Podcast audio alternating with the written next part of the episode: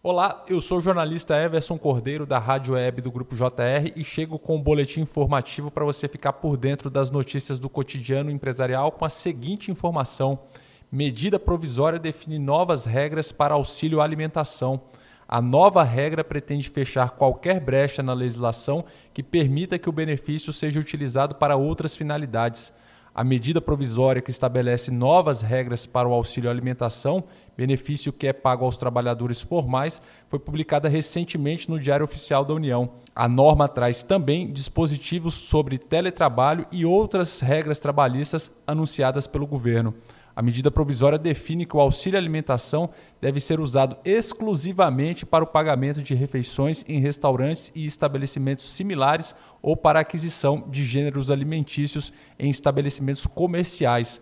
A nova regra pretende fechar qualquer brecha na legislação que permita que o benefício seja utilizado para outras finalidades depois de o governo ter identificado o uso para serviço como pagamento de assinaturas de TV, entre outros.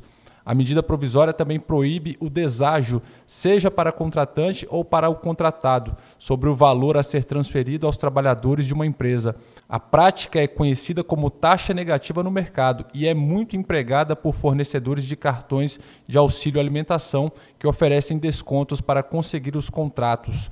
Com a medida, o governo pretende que os preços de refeições e alimentos sofram redução, uma vez que o custo do deságio ser compensado taxas maiores sobre os estabelecimentos, que por sua vez repassam os valores ao consumidor final. A prática de desvio de finalidade do auxílio alimentação passa agora também a ser sujeita a multa de 5 a 50 mil reais, podendo ser aplicada em dobro em caso de reincidência.